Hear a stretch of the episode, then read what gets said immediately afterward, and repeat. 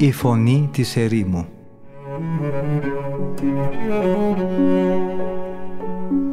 Συνομιλίες με τους Αγίους Πατέρες της ερήμου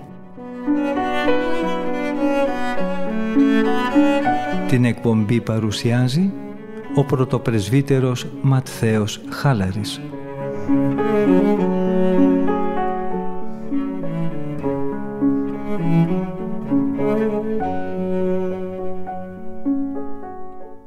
Αγαπητοί ακροατέ χαίρετε.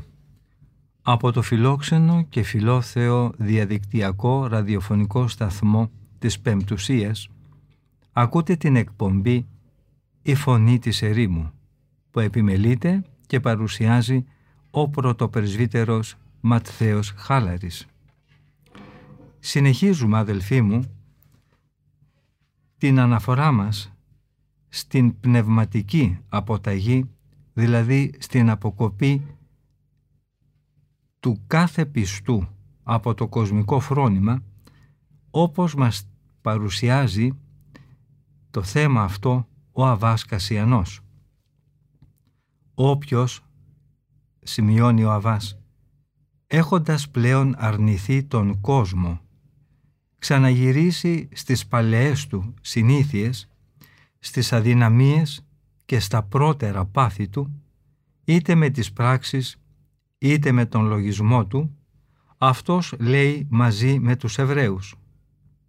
Πόσο καλά ήμασταν στην Αίγυπτο, αλίμονο. Φοβάμαι, συνεχίζει ο Αβάς, ότι ή οι λαϊκοί ή οι μοναχοί που και στις μέρες μας ζουν έτσι δεν είναι καθόλου λιγότεροι σε αριθμό από το πλήθος εκείνων των Εβραίων οι οποίοι τον καιρό του Μωυσή αθέτησαν τις υποσχέσεις τους. Το ξέρετε ασφαλώς ότι από τις 603.000 άνδρες που υπολογίστηκαν κατά την έξοδό τους από την Αίγυπτο, δύο μόνο χιλιάδες Εβραίων αξιώθηκαν να εισέλθουν στη γη της επαγγελίας. Να γιατί πρέπει να ψάξουμε και να αναζητήσουμε το υπόδειγμα αρετής στους λίγους και εκλεκτούς. Άλλωστε και το Ευαγγέλιο λέει για τους πιστούς τα ίδια με εκείνα που λέει για τον εβραϊκό λαό. Πολλοί είναι οι καλεσμένοι, λίγοι όμως οι εκλεκτοί. Συνεπώς, μια αποταγή καθαρά εξωτερική δεν θα μας χρησίμευε σε τίποτε. Θα ήταν σαν να βγαίναμε από την Αίγυπτο μόνο σωματικά. Η αποταγή πρέπει να γίνεται εσωτερικά, στην καρδιά, πράγμα πολύ πιο ανώτερο και πιο ωφέλιμο.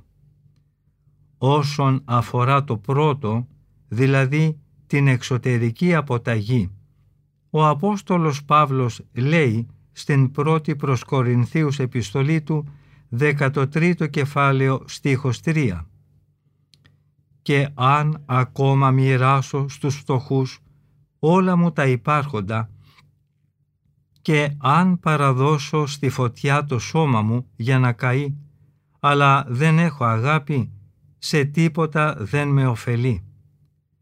Δεν θα είχε μιλήσει με αυτόν τον τρόπο ο Άγιος Απόστολος αν δεν είχε προβλέψει ότι πολλοί έχοντας διαμοιράσει στους στοχούς όλα τους τα αγαθά θα παρέμεναν τελικά ανίκανοι να αναρριχηθούν στις απόκριμνες κορυφές της Ευαγγελικής τελειότητας και της αγάπης. Και αυτό γιατί αυτοί άφησαν την υπερηφάνεια και την ακιδεία να τους κυριεύσει και διατήρησαν μέσα τους ζωντανά τα πάθη και τις συνήθειες της προηγούμενης ζωής τους. Αυτοί με τόσα που βαραίνουν την ψυχή τους δεν πρόκειται ποτέ να φτάσουν σε εκείνη την αγάπη του Θεού η οποία ουδέποτε εκπίπτει. Έτσι, βιώνοντας τόσο χαλαρά τη δεύτερη αποταγή, θα δυσκολευθούν ακόμα περισσότερο να επιτύχουν την τρίτη, η οποία είναι πολύ πιο ψηλή και ανώτερη. Ο Απόστολος Παύλος δεν είπε μόνο «και αν διαθέσω τα υπάρχοντά μου», γιατί τότε θα νομίζαμε ότι μίλησε για αυτούς που δεν τήρησαν από την αρχή την Ευαγγελική εντολή και κράτησαν για λογαριασμό τους ένα μέρος από την περιουσία τους, όπως συχνά κάνουν οι πνευματικά χλιαροί.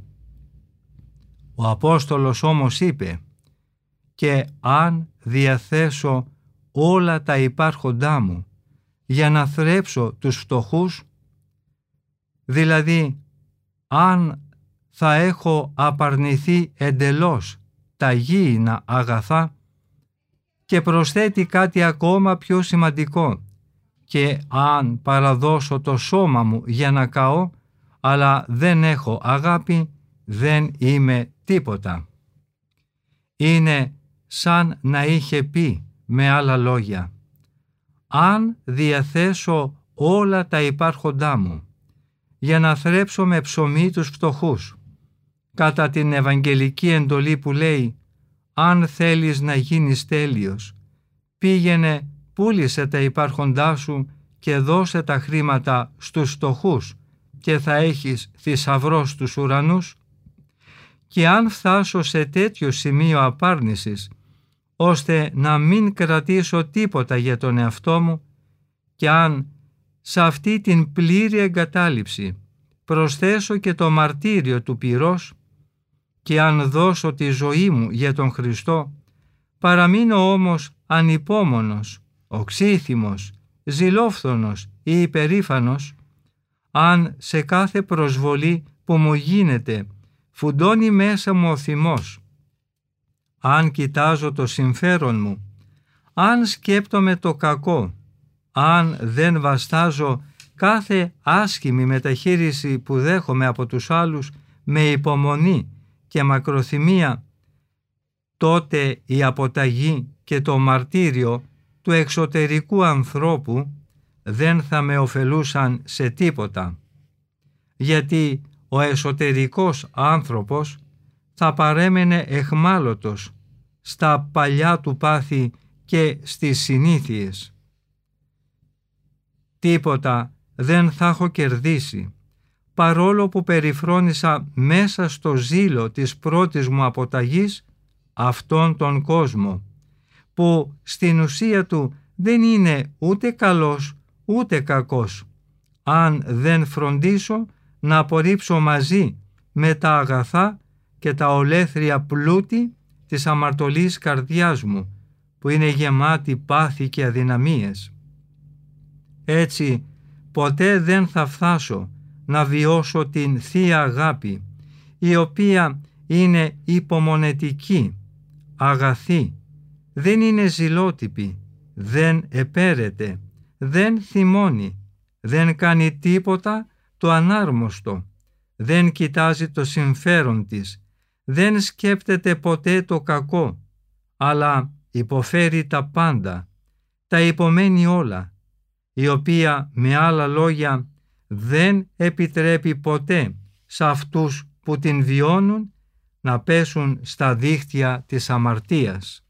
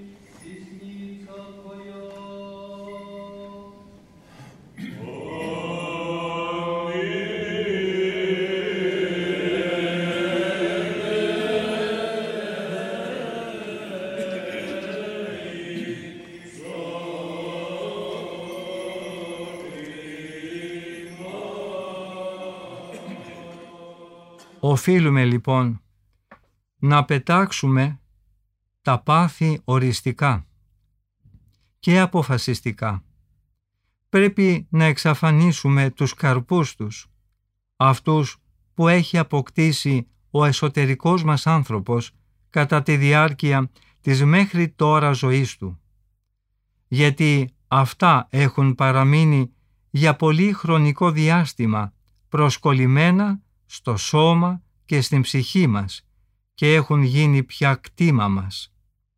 Αν δεν φροντίσουμε λοιπόν να τα ξεφορτωθούμε και να τα περικόψουμε όσο είμαστε ακόμα σε αυτή τη ζωή, αυτά θα μας ακολουθήσουν και μετά το θάνατό μας.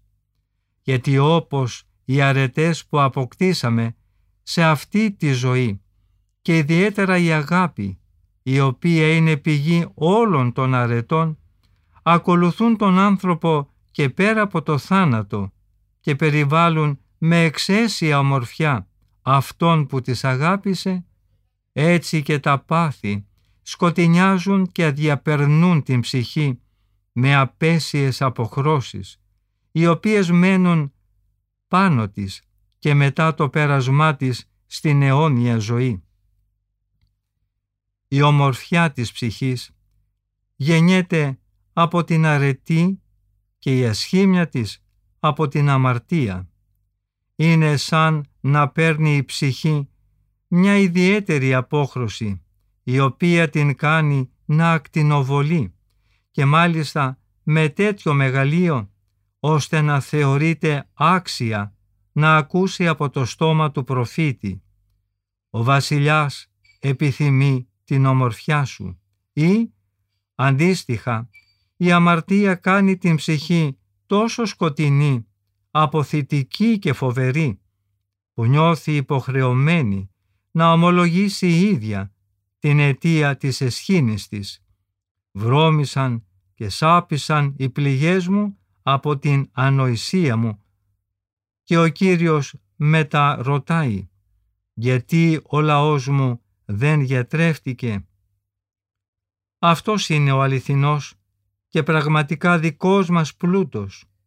Αυτόν ποτέ δεν θα τον χάσουμε και δεν υπάρχει κάποιος άρχοντας που να μπορεί να μας τον προσφέρει ή εχθρός που να καταφέρει να μας τον αφαιρέσει. Τέτοια είναι τα αληθινά και πραγματικά δικά μας πλούτη. Από αυτά δεν μπορεί να μας χωρίσει ούτε ο ίδιος ο θάνατος. Εκείνος λοιπόν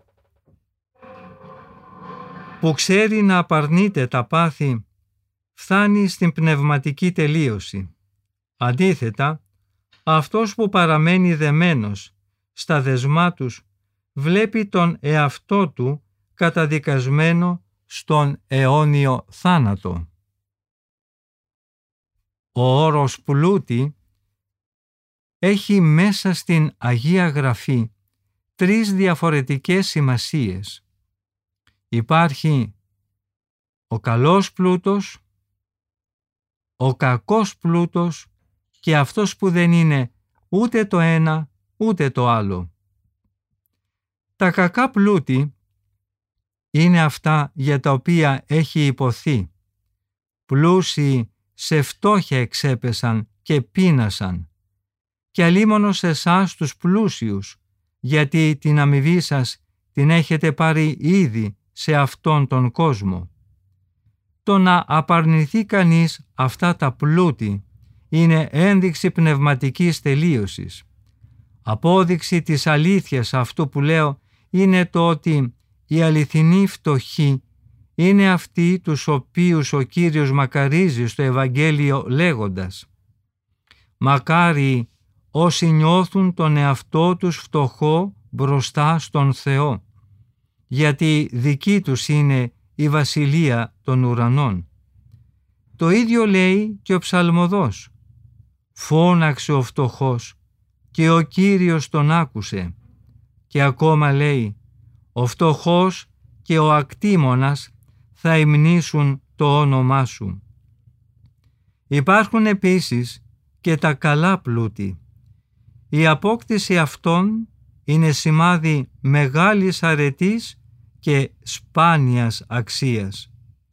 Ο προφήτης Δαβίδ εγκομιάζει τον δίκαιο που κατέχει αυτά τα πλούτη και λέει «Ισχυρή και ακατάβλητη θα είναι στη γη η απόγονή του, ως γενεά δικαίων και ειλικρινών ανθρώπων θα απολαύσει τις ευλογίες του Κυρίου.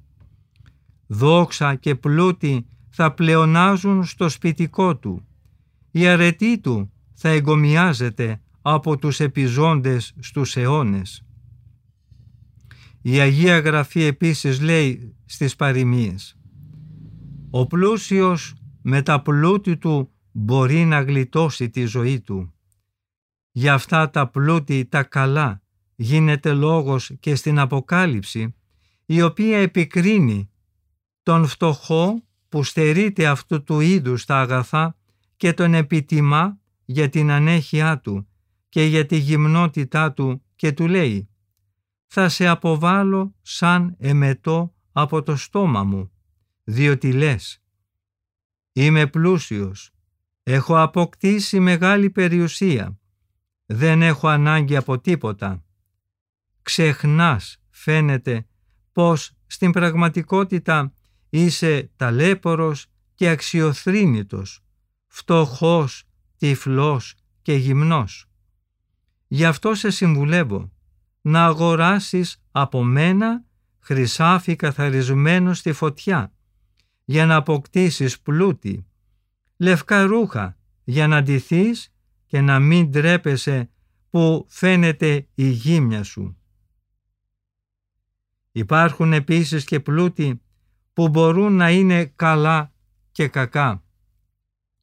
Το αν θα είναι καλά ή κακά εξαρτάται από την προαίρεση του κατόχου τους και από τον τρόπο της αξιοποίησής τους.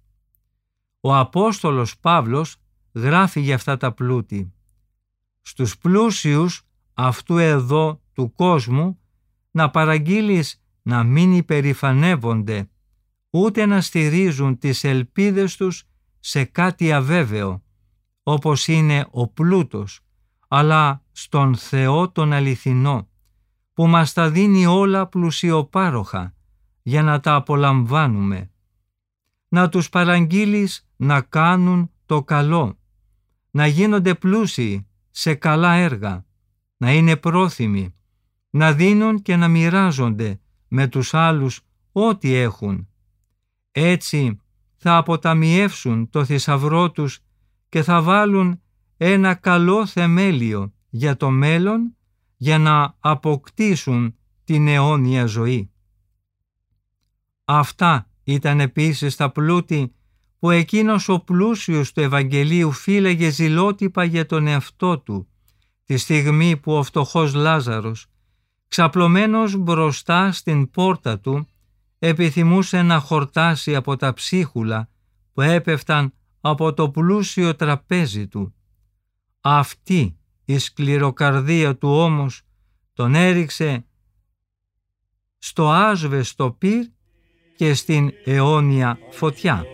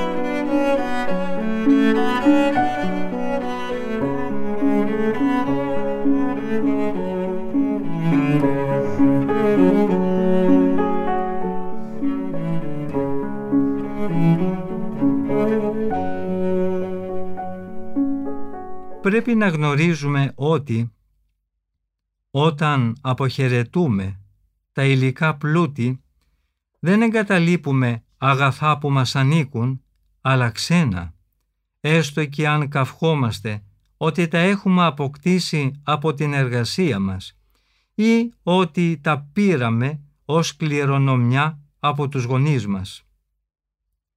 Τίποτα δεν μας ανήκει εκτός από αυτό που έχουμε στην καρδιά μας και το οποίο είναι ταυτισμένο με την ψυχή μας έτσι που κανείς να μην μπορεί να μας το πάρει.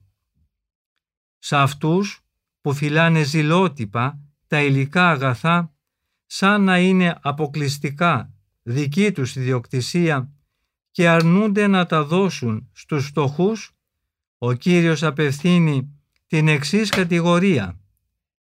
Αν δεν φανήκατε αξιόπιστοι σε αυτό που είναι ξένο, ποιος θα σας εμπιστευθεί τον αιώνιο πλούτο, αυτόν που ο Θεός ετοίμασε για σας; Τώρα το βλέπουμε ξεκάθαρα. Δεν είναι μόνο η καθημερινή εμπειρία που μας αποδεικνύει σαφέστατα ότι μας είναι ξένα αυτά τα πλούτη, αλλά είναι και η φράση του Κυρίου που αναφέραμε πριν, η οποία μας δηλώνει αυτό κατηγορηματικά.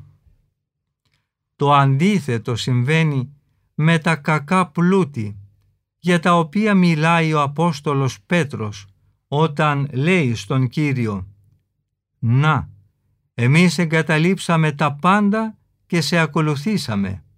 Τι άφησαν λοιπόν εκτός από τα δίχτυα και αυτά σχισμένα και χωρίς αξία; Αν δεν εννοούσε με την λέξη πάντα την άρνηση των παθών της αμαρτίας, που είναι ένας πολύ μεγάλος και κακός πλούτος, τότε χωρίς αμφιβολία αυτοί δεν εγκατέλειψαν τίποτε το σημαντικό και πολύτιμο. Συνεπώς, ο Κύριος δεν θα είχε κανένα λόγο να τους χαρίσει μια τόσο μεγάλη δόξα και μακαριότητα και να τους αξιώσει να τον ακούσουν να τους λέει.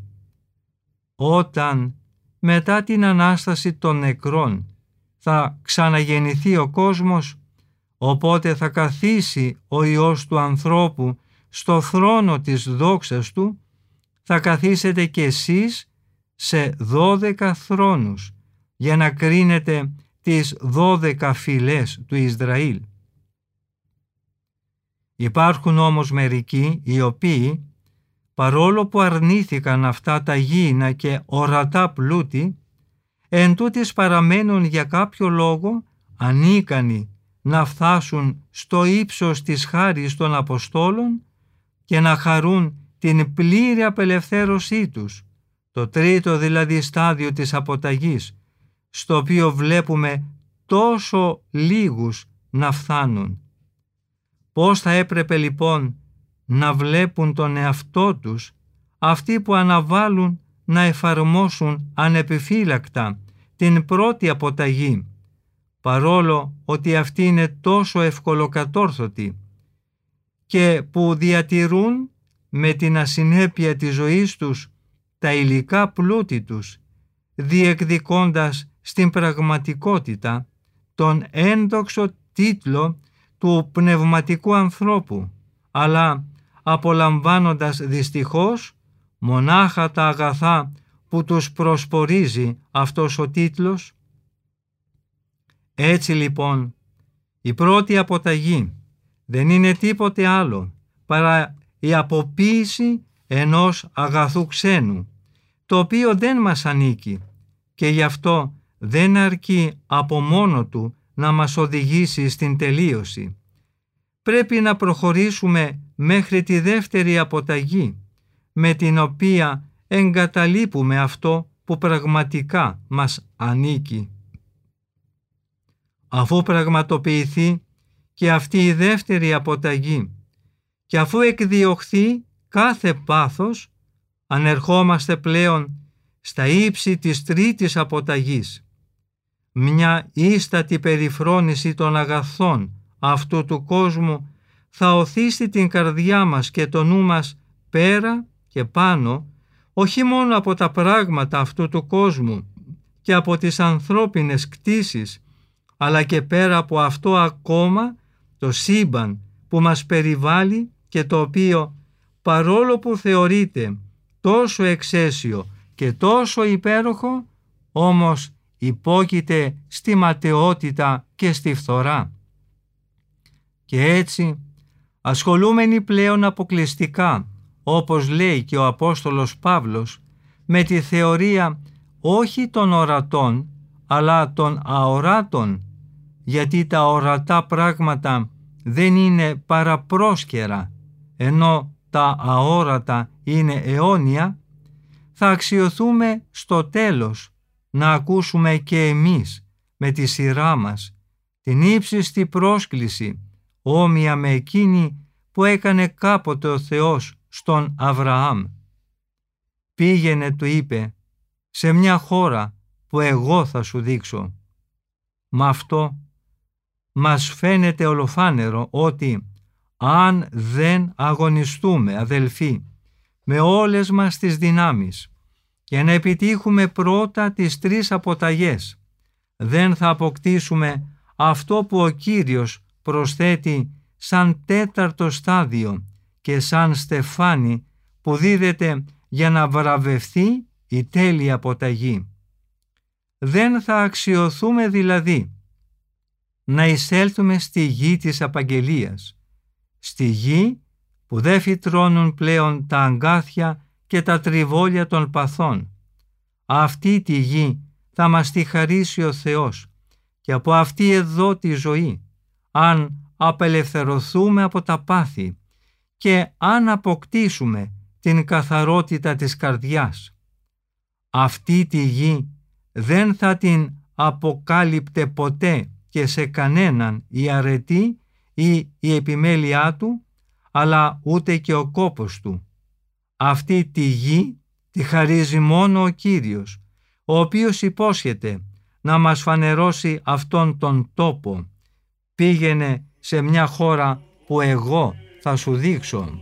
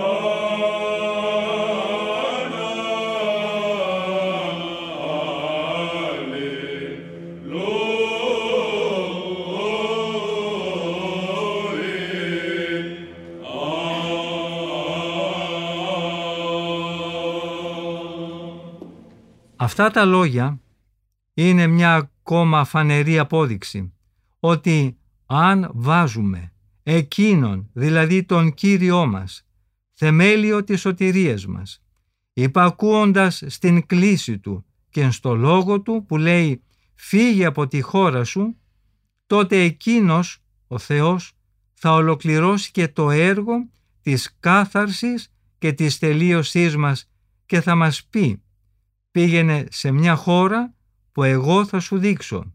Και αυτό σημαίνει ούτε εσύ ο ίδιος από μόνος σου δεν θα μπορέσεις ποτέ να αναγνωρίσεις αυτή τη γη, ούτε οι προσπάθειες και οι κόποι σου θα σου σταθούν ικανά για να σου την αποκαλύψουν. Εγώ είμαι εκείνος που αποίκτω για την άγνοια που σε διακατέχει θα σου δείξω αυτή τη γη, ακόμα κι αν εσύ δεν ξέρεις να την αναζητήσεις. Ναι, είναι σαφέστατο ότι αφού πρώτα ο Κύριος έβαλε μέσα μας τη λαχτάρα για το δρόμο της σωτηρίας μας και αφού απαρνηθήκαμε όλων των υλικών αγαθών την επίρρεια και του επίγειου πλούτου στη ζωή μας που είναι η πρώτη αποταγή όπως επίσης και αφού αρνηθήκαμε την πρώτερη ζωή μας, δηλαδή τα σαρκικά και τα ψυχικά πάθη μας που είναι η δεύτερη αποταγή και φτάσαμε να αποσύρουμε πάντα με τη χάρη του Θεού το νου μας από τα παρόντα και από όλα τα ορατά πράγματα που μας κρατούν εχμαλώτους σε αυτήν εδώ την ηλική ζωή, τότε λοιπόν ο Κύριος θα μας οδηγεί με το φως Του μέχρι το τέρμα της υπέρτατης αυτής μακαριότητας. Αδελφοί μου, ξέρουμε ότι ο Θεός προνοεί και δίνει στον καθένα με διαφορετικό τρόπο τις ευκαιρίες της σωτηρίας Του.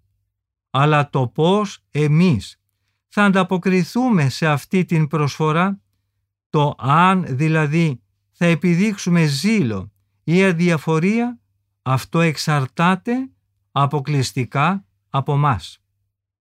Ο Θεός, όπως είπαμε, κάλεσε τον Αβραάμ και του είπε «Φύγε από τη χώρα σου». Ο Αβραάμ πράγματι υπάκουσε και έφυγε από την πατρίδα του. Η υπακοή είναι έργο του Αβραάμ. Η εντολή του Θεού πήγαινε στη χώρα είναι το τι πρέπει να κάνει ο Αβραάμ. Τα λόγια αυτά του Θεού είναι ακριβώς το περιεχόμενο της υπακοής που καλείται να κάνει ο Αβραάμ. Αυτά όμως που ακολουθούν, που εγώ θα σου δείξω, όπως είπε ο Θεός, φανερώνουν τη χάρη Του, που έδωσε την εντολή και που υπόσχεται συγχρόνως και την ανταμοιβή.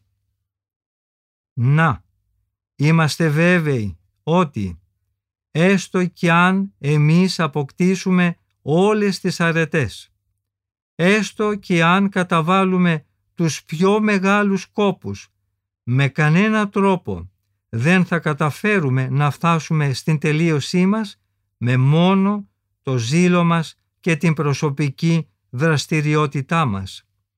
Να γνωρίζουμε καλά ότι όλος ο μόχθος του ανθρώπου είναι ανεπαρκής για να του εξασφαλίσει την ουράνια μακαριότητα. Απαραίτητη προϋπόθεση για την τελείωση του ανθρώπου είναι η χάρη του Κυρίου. Εκείνος πρέπει να κατευθύνει την καρδιά μας προς το καλό. Η προσευχή του Δαβίδ επίσης δεν θα πρέπει να λείπει ποτέ από το στόμα μας.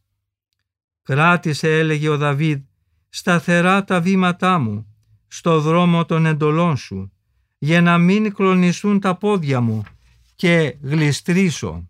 Και πάλι στον 31ο ψαλμό έλεγε «Τα πόδια μου στήριξέ τα πάνω στο βράχο και στερέωσε τα βήματά μου». Το αυτεξούσιό μας είτε από άγνοια του καλού, είτε από την έλξη των παθών, έχει μεγάλη κλίση προς το κακό. Εκείνος όμως που κυβερνά το πνεύμα του ανθρώπου χωρίς αυτός να το αντιλαμβάνεται μπορεί να το επαναφέρει στην έφεση για την αρετή και αυτός είναι ο Κύριος μας Ιησούς Χριστός.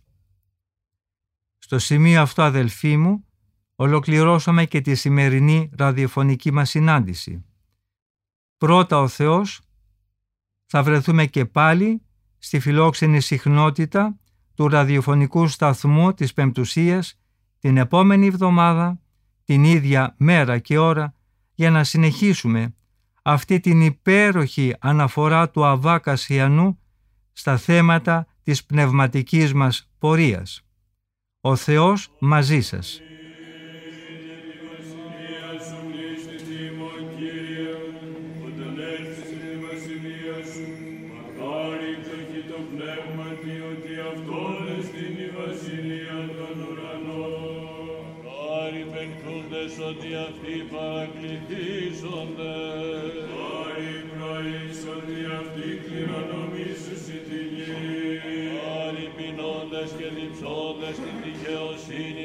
Αυτοί προταστήσονται.